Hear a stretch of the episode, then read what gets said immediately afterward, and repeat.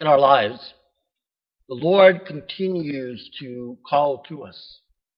And for whatever reason, we seem to close that ear, close our hearts, put Him off, come up with so many reasons why we cannot do or cannot listen to Him. And it's not anything different from way back when. We go back to Moses, you know. Uh, Moses says, you know, I can't go to, to Pharaoh. You know, who am I?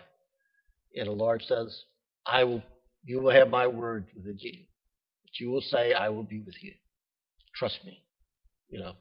And over and over again, even when the Hebrew people see what Moses is doing, every time there was some type of uh, discomfort or they got into a bind, it was like, we were better off in Egypt. Let us go back over there. You're not doing uh, a good job. We're going to die out here in the desert. And instead of trusting God, it seems like we always turn away from Him. You know, uh, Jonah, who was considered a great prophet, you know, what does he do? The Lord tells him to go to Nineveh, which is uh, a city that, a huge city, uh, but a Gentile city. You know, and Jonah says, You can't be wanting me to go over there. And he gets on a boat and goes in the opposite direction.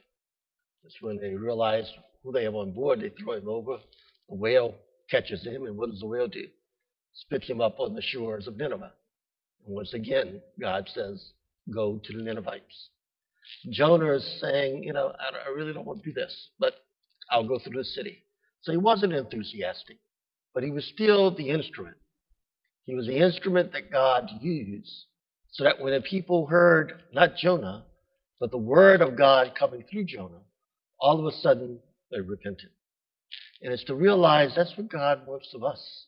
He wants us to be that instrument.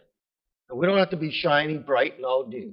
We can be full of bumps and scrapes and, you know, maybe not the, the best thing in the world. But when the Lord plays us, what comes out is beautiful music. In other words, when the Lord speaks through us, what is going to come out is not who we are, you know, but He's using us to say His word. As we get closer to Him and open up our hearts, then our lives start to transform.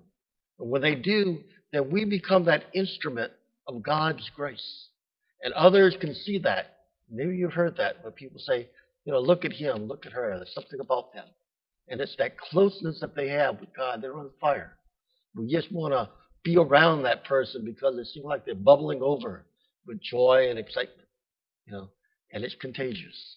It's the love and excitement and joy that God gives. It can't be bottled up. It's got to be able to be shared. And we have a God that wants to share it with each and every one of us.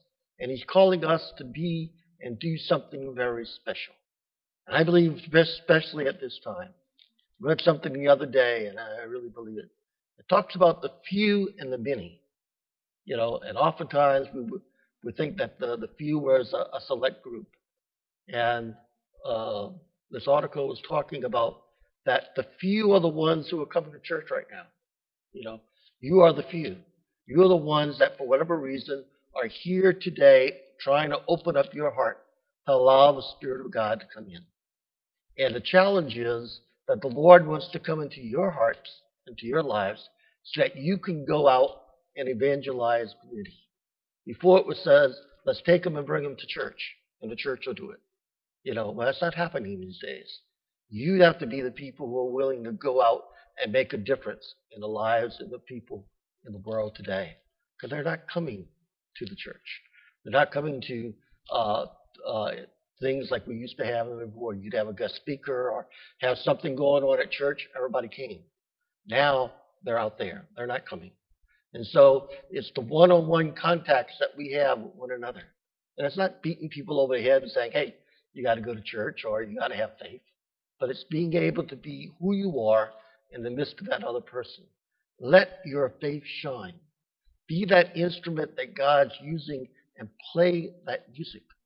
Let the Lord play you in such a way that the words that are coming out are His. And people will see there's something special about this.